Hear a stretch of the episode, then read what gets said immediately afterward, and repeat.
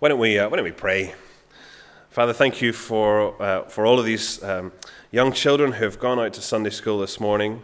Uh, we pray that you'd be at work in their young hearts and minds to teach them more of the Lord Jesus, more of who he is and all that he's done for us, of his great love for us.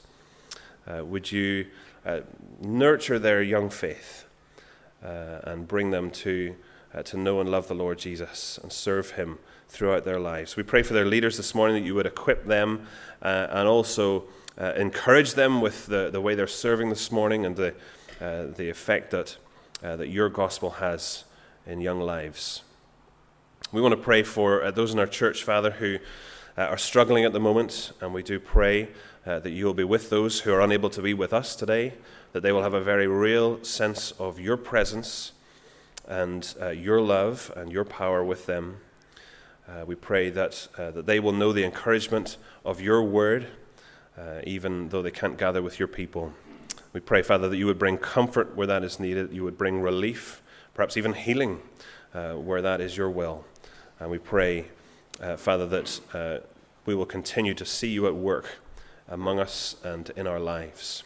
We do want to pray, Father, as well, of course, for those suffering around the world at the moment. We want to think, perhaps especially, of, of Ukraine as we continue to watch uh, very difficult scenes and very difficult stories coming from there, we do pray so much for your people uh, and for, for all of the people of that country. Father, we pray uh, that you will bring this war to a swift end, that you will frustrate the plans uh, of wicked men, that you will frustrate greed and hunger for power and evil Father, as we sing about the cross, as we read about the cross, we know that the same seeds of sin have their roots in our hearts, uh, as, just as we see them blossoming and full in other parts of the world. And Father, we know that we need, uh, we need the cross and we need the gospel. We need the work of the Prince of Peace. And so, Father, we pray that you would be at work in Ukraine, in Russia, in the surrounding countries as well, to bring peace, to bring freedom for the gospel, to bring relief from suffering. Uh, and Father, we pray that somehow you will work in all of this evil for good, for the good of, of, of ordinary people, and for the good of your church. Uh, we pray that knowing that you are sovereign, you are all powerful, and you are the God of supreme self giving love, the God of the cross. And so uh, we pray to you this morning with our eyes on Jesus uh, and our hearts full for, for these uh, people who are suffering so much.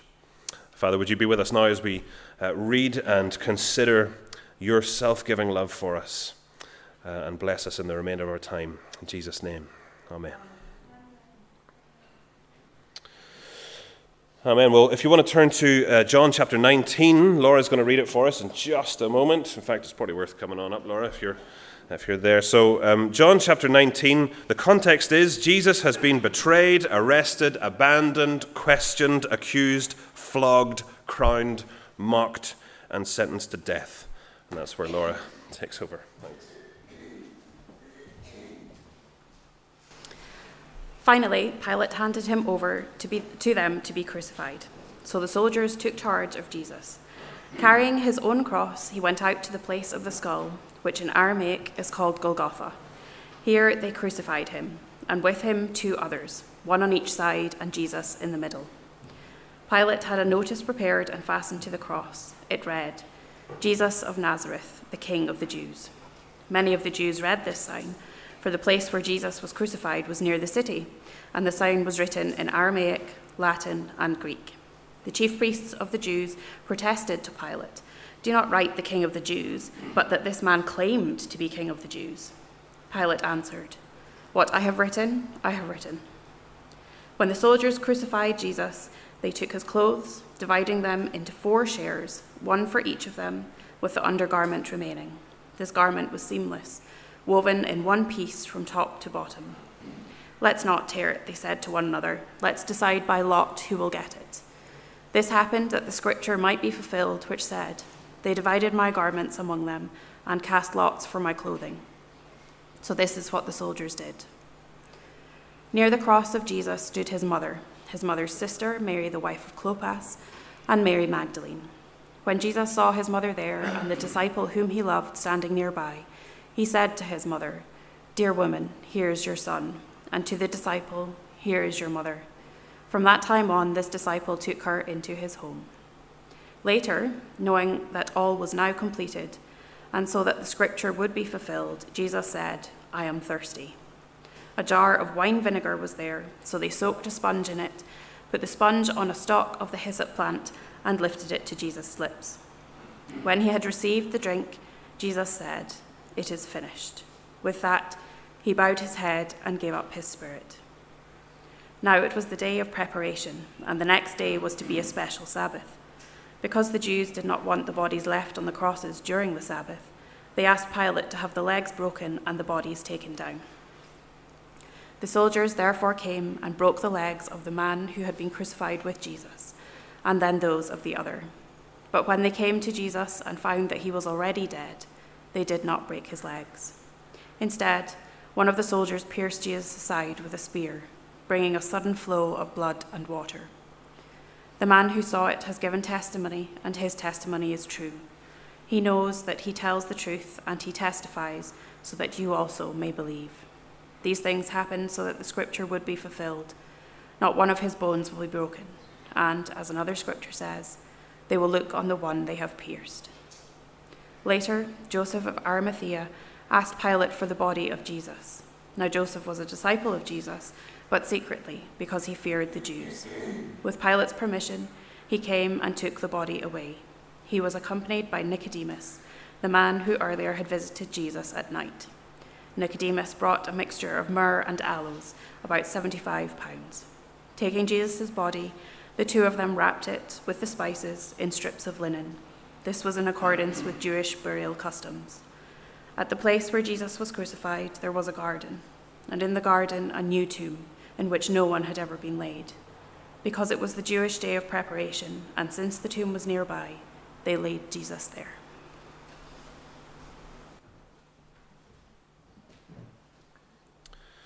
Thanks, Laura. Well, there are, um, there are times and events in the world that are so shocking and so profound that we remember ever after exactly where we were when we heard the news. In my lifetime, I think the most obvious example to me is the September 11th attacks in the United States. I was walking the dog uh, around lunchtime on a bright Tuesday afternoon. I came back to find the news coverage in full flow. Uh, I remember, I can remember the decor of my parents' living room where we were watching the TV that afternoon, although, uh, although the, the, entire room has changed now. Uh, and I'm sure many of us remember where we were that day uh, and even halfway around the world from those events. And I'm sure you remember other times uh, where you heard momentous, profound news and remember exactly where you were. And let's not miss the profound moment this is in John chapter 19. I want to start with that idea uh, the, the profound reality that uh, God's Son is put to death. God's Son is put to death. Most of us are familiar with John 19, or at least with the event that it describes, but let's not miss, for familiarity, the profound moment this is. Look at the final word recorded in verse 30. And I hope you have the passage open in front of you somehow, but it says, uh, When he had received the drink, Jesus said, It is finished. And with that, he bowed his head and gave up his spirit. God's Son is put to death. It's a profound moment and also, in some ways, a, a, strange moment. For one thing, Jesus seems so helpless here. Throughout the chapter, everything seems to happen to him. So Pilate handed him over. The soldiers took charge of him. They crucified him. They divided his clothes. They pierced his side. Two men took his body. They prepared it. They buried it. And as the chapter ends, they laid Jesus there in the tomb. Jesus is like you know, Aslan lying down on the stone table, passive, kind of voluntarily helpless. Uh, and yet he also seems at moments to be in control as well. So he sees his mother Mary at the foot of the cross in verse 26. And knowing that he cannot care for her any longer as a firstborn son should, he provides for her through a beloved disciple, usually thought to be John himself. So even as he dies to save us, he provides for her.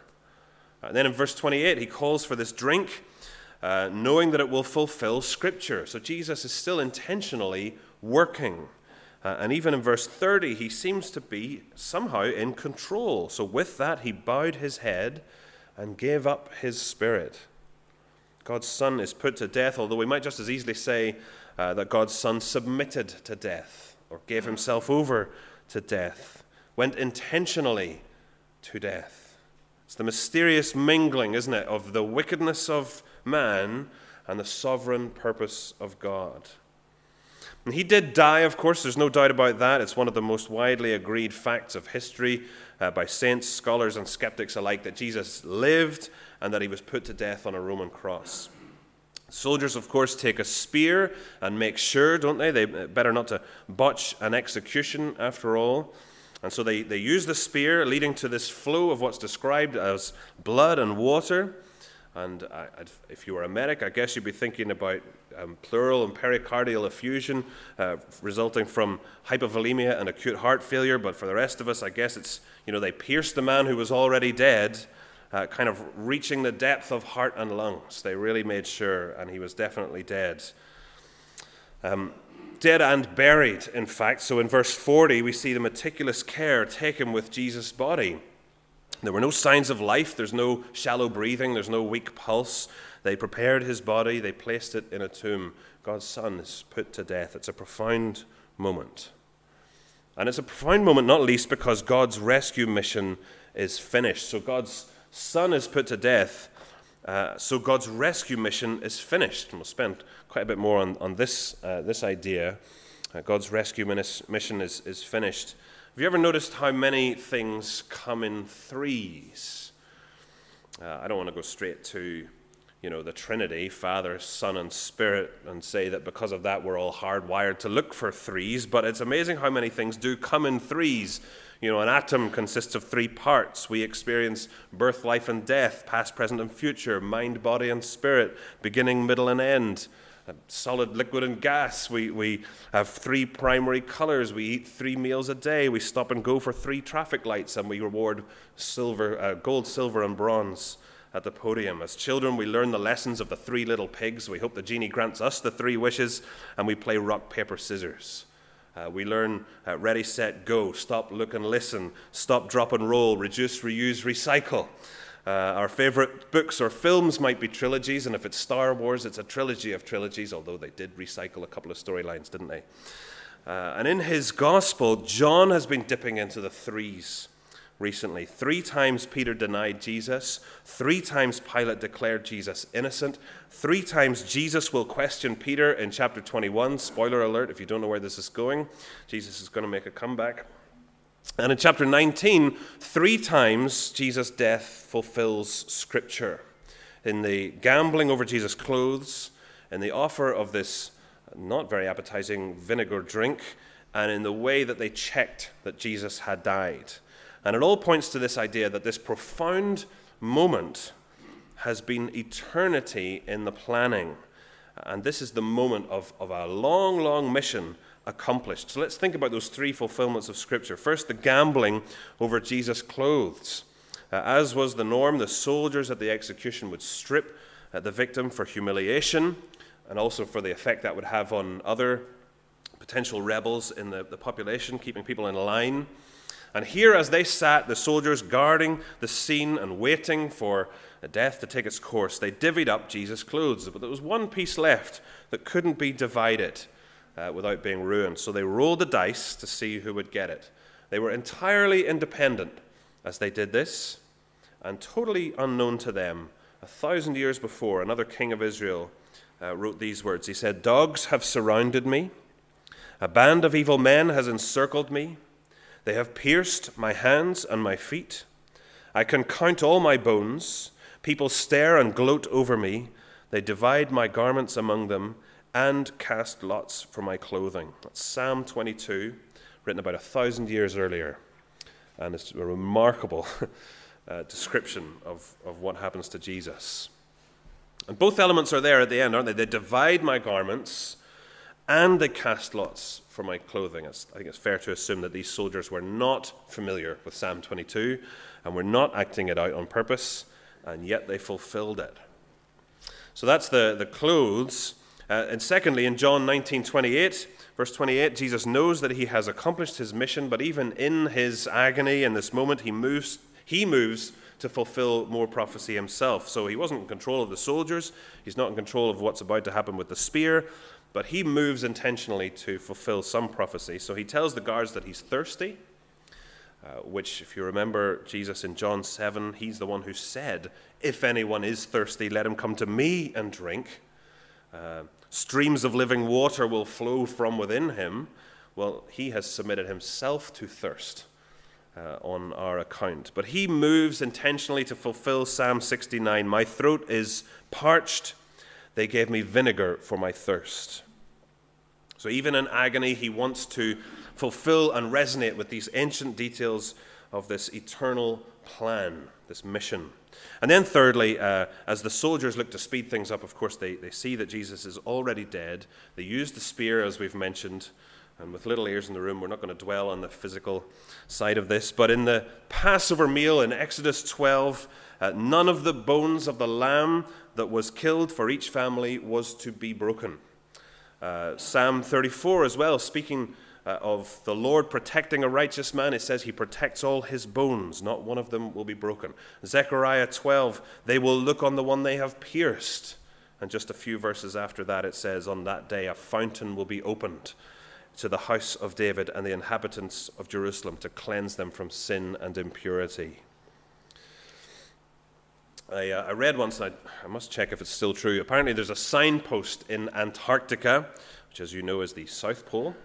Uh, and it's, uh, the signpost is a big, it's just a big pole with lots and lots of boards attached, labeled with all sorts of destinations, probably capital cities and that sort of thing, pointing in all sorts of directions. And the fun fact, of course, about it being Antarctica is that all of those vastly different locations across the, uh, across the world are in more or less one direction, which, of course, is north. Uh, almost everything is north from the South Pole. Here we've got the opposite places across the vastness of Scripture and history all point to one focal point the cross of Christ. Uh, here at the cross, God's rescue mission is finished. And Jesus says as much as well, doesn't he? We've read verse 30 already. With, uh, when he had received the drink, Jesus said, It is finished. And with that, he bowed his head and gave up his spirit. Finished is, uh, you know, it's, it's, the same word as in, in verse 28 completed, accomplished. And in a little book on John's Gospel, uh, a chap called Bruce Milne writes about three things that Jesus especially finished and completed in this moment. First, Jesus finished realizing his Father's will. Uh, so, John 4, Jesus says, I and the Father are one, and my food is to do the will of him who sent me and finish his work. So, Jesus' bread and butter is to do his Father's work, to save his Father's people, to glorify his Father's name. And here he's done it. It's finished. Jesus finished realizing his Father's will. Second, that Jesus finished revealing his Father's heart. You think way back to John 1:18, uh, it says, "No one has ever seen God, but God, the one and only, who is at the Father's side, has made him known." Or, or John 12, Jesus cried out, When a man believes in me, he does not believe in me only, but in the one who sent me. When he looks at me, he sees the one who sent me. And here, in the death of the Son of God, we see exactly how seriously God takes all sin and wrong in this world and in our hearts. We see his anger, his justice, his holiness. But we see the lengths to which he would go to save traitors and rebels like you and me. Jesus came, God in the flesh, to show us what God is like, and this is what God is like. As he hangs on the cross and says, It's finished. I've done it. I've saved them. This is the Father's heart. He's finished revealing the Father's heart. So, the Father's will, the Father's heart, and finally, uh, he's finished redeeming his Father's world. There's a verse in John, you might have heard it. It goes something like this For God so loved the world that he gave his one and only Son that whoever believes in him shall not perish, but have eternal life. Many will not believe, and they will perish. Uh, but by the grace of God, uh, many of us will be bought back and saved. And that is because of this moment at the cross, the grace of God that's expressed and enacted at the cross. In the middle of, of this Passover season in Jerusalem, when Israel looked to the Lamb who died in their place to redeem them from God's justice, Jesus died once and for all to buy us back for God, and it's finished. Jesus finished redeeming his Father's world. So, realizing his Father's will, revealing his Father's heart, redeeming his Father's world, if you like that sort of uh, structure to things. As Jesus was put to death, uh, he, he completed his work in full so that we might be saved. He died as our Passover lamb. You know, John 1, uh, what is it? Behold the Lamb of God who takes away the sin of the world. One of the first things that's said about Jesus in John chapter 1. He died because we deserve God's wrath for the way that we've uh, lived in his world with so little thought of him and uh, regard for him and gratitude to him, love for him. He died so that God's judgment would pass over us. And it passes over us because it fell in full force on him. You know, back on that um, first Passover night in Egypt, uh, God's wrath and judgment didn't get through to God's people because of the blood on their doorposts, the blood that sheltered them, the blood that, that uh, showed that a death had already occurred, had, al- had already come to that house. A lamb had died. Now, for us, we don't shelter in our houses, but we shelter in the arms of Jesus as He wraps Himself around us and, and shields us with His body so that all the wrath and the justice that pours down on us hits Him instead with full force, and we shelter in Him. And His blood shows that the death deserved because of our sin has happened. Jesus has died. Our sin is paid for. Justice is done. The work is complete. And now we kind of uh, we, we emerge. we stand up like people coming out of some sort of uh, tornado shelter. You know, I watched the film recently about tornadoes in the states. Uh, the story wasn't especially compelling, but the but the scene and the, the strength, the sense of the strength of a storm like that that just destroys whole towns uh, was just incredible. Incredible. And so we emerge like people coming out of some sort of tornado shelter, and we look around and realize that judgment has come through and it has passed over, and we are still alive. More than that, we are now free from guilt, free from sin, free from accusation. Justice will never pass over us again. It's all gone. The sun comes out. We're clean, we're new, and we're welcome. We're welcome to God the Father, to His kingdom, to His future, to His life. So God's Son is put to death, and God's rescue mission is, is finished. Well, what is there uh, left to say? There is uh, something. I'm not about to tell you about the rule of threes and then preach a two point sermon. Uh, God's Son is put to death, so God's rescue mission is finished. As God's people prepare for worship, just worth looking at what's some of the details of what's happening in this chapter. It's always worth watching the people around Jesus. What are they doing while all this is happening? This profound moment that they're living through and witnessing. What are they doing? Well, actually, this is what they're doing. They're preparing for worship. How do the people around Jesus understand him? How do they react to him? How do, uh, you know, what's going on in their hearts and minds that would maybe be a window to us on, on ours? It's always worth watching the people around Jesus when we're reading the Gospel. So, for, let's, for just a few minutes, let's look again at this scene. And uh, I might be flogging a, a horse here, but let's look at three things the, the sign, the spear, and the Sabbath. The sign, the spear, and the Sabbath. So, first of all, the sign. Uh, and the sign is that he's the king that they rejected. So look at verses 19 to 22. Pilate has this sign made and fastened to Jesus' cross. We get the sense of of Pilate's unease last week. He's, he's not happy about crucifying this, this um, innocent man. And so he kind of wants to, to just stick it to the, the, the Jewish leaders a little bit. Uh, and so he has this sign made, and it says, Jesus of Nazareth, the King of the Jews. And it's up there in three languages, and it's in a really public place, and loads of people are filing past for the Passover festival. There's loads of people around at the time. So, verse 21 the chief priests of the Jews protested to Pilate do not write the king of the Jews, but that this man claimed to be the king of the Jews. And Pilate answered, What I've written, I've written. I mean, how much do they hate Jesus? He's literally breathing his last breaths, and they will not give an inch. Um, they will not give one inch to Jesus. Uh, we need to realize, especially uh, if we're not followers of Jesus, that we are not neutral to him. Uh, we are, you know, we either submit to this king or we rebel against him. There's no fence to sit on. Uh, so, first, the sign. He's the king that they rejected. Second, the spear. What's that telling us? It's telling us they want him dead and disappeared. So, look at verse 31. It was the day of preparation, and the next day was to be a special Sabbath. Uh, because the Jews did not want the bodies left on the crosses during the Sabbath, they asked Pilate to have the legs broken and the bodies taken down. So they've got Jesus killed, and now they want him out of sight. Out of sight and out of mind. Get him down, get him in the ground, get rid of him fully and finally and forever. Uh, and if we reject Jesus, we also want to suppress Jesus. We want him out of sight and out of mind. Uh, so so there's the sign, he's the king that they rejected. There's the spear, that wanting to, to get him you know, dead and disappeared, suppressed, out of sight, out of mind. Perhaps that's a window onto ourselves. And then third, there's the Sabbath. They want to get on with worship. So, same verse, verse 31, it was the day of preparation, and the next day was to be a special Sabbath.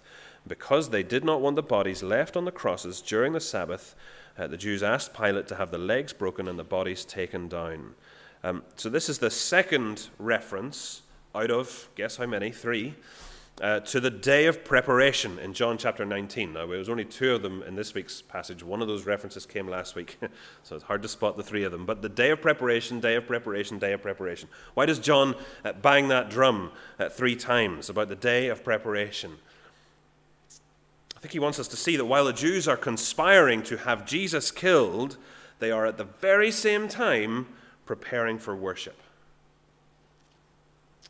Uh, they want to get an innocent man killed, and they're busying themselves getting ready for worship. We can be ever so religious, but be willfully blind to what God is doing right in front of us, because we actually, as John, as Jesus said so many times in John's Gospel, don't know Him at all. We just don't know Him.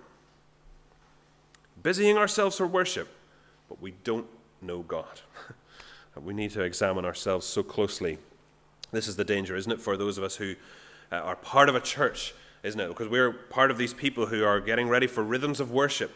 Uh, this, is the, this is the trap for us, I think, uh, that we might be blind to what God is doing because we don't know Him. Uh, so the sign, the spear, and the Sabbath, they reject Jesus as king. They want him dead and disappeared, and they want to get on with worship. Perhaps the most shocking part.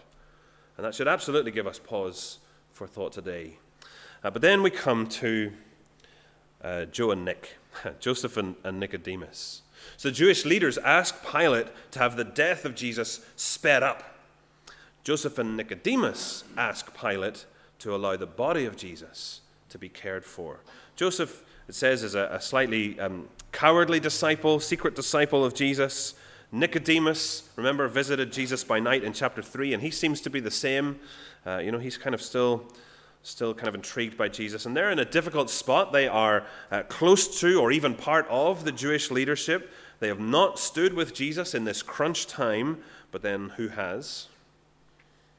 Uh, and even now, they summon uh, the, the courage to honor and care for him. Um, verse 42 they are working quickly as well because they have the day of preparation in mind too, but in a spirit of reverence and worship towards Jesus. Not so that he'll be quickly out of sight, but so that he'll, properly, uh, he'll be properly laid to rest. And I hope deep down that we are not. Uh, we're not like the Jewish leaders uh, rejecting Jesus. I hope and pray that those of us who are, or who may be uh, listening to this at some point, will turn and trust in Him and submit to the King of self giving love. That's what John himself wants for us. Verse 35.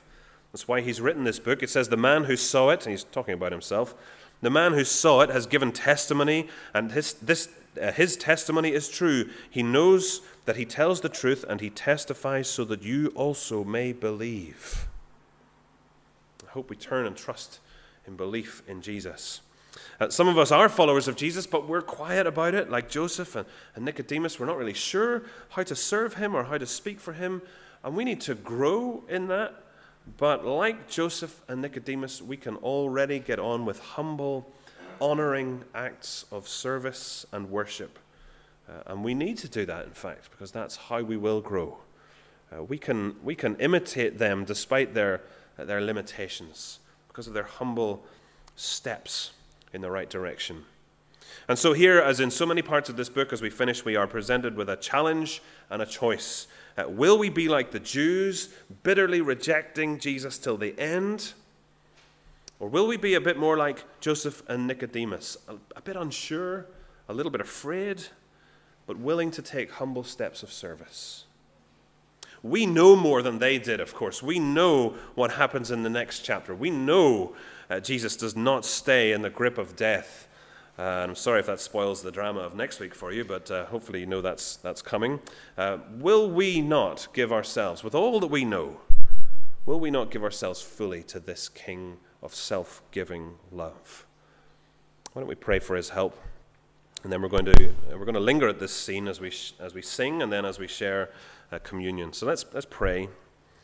Um, let's pray. Father, we marvel at your Son, our Lord and our Savior and our friend, uh, Jesus. What a Savior he is.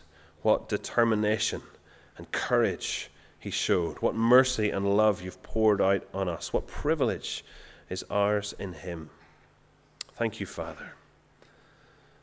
Help us to believe and to take such encouragement even from the little details of this chapter that you've been planning this day, this profound moment, literally since forever. We thank you for the chance that we have to believe in your Son and to pin all our hopes and build all of our lives on Him.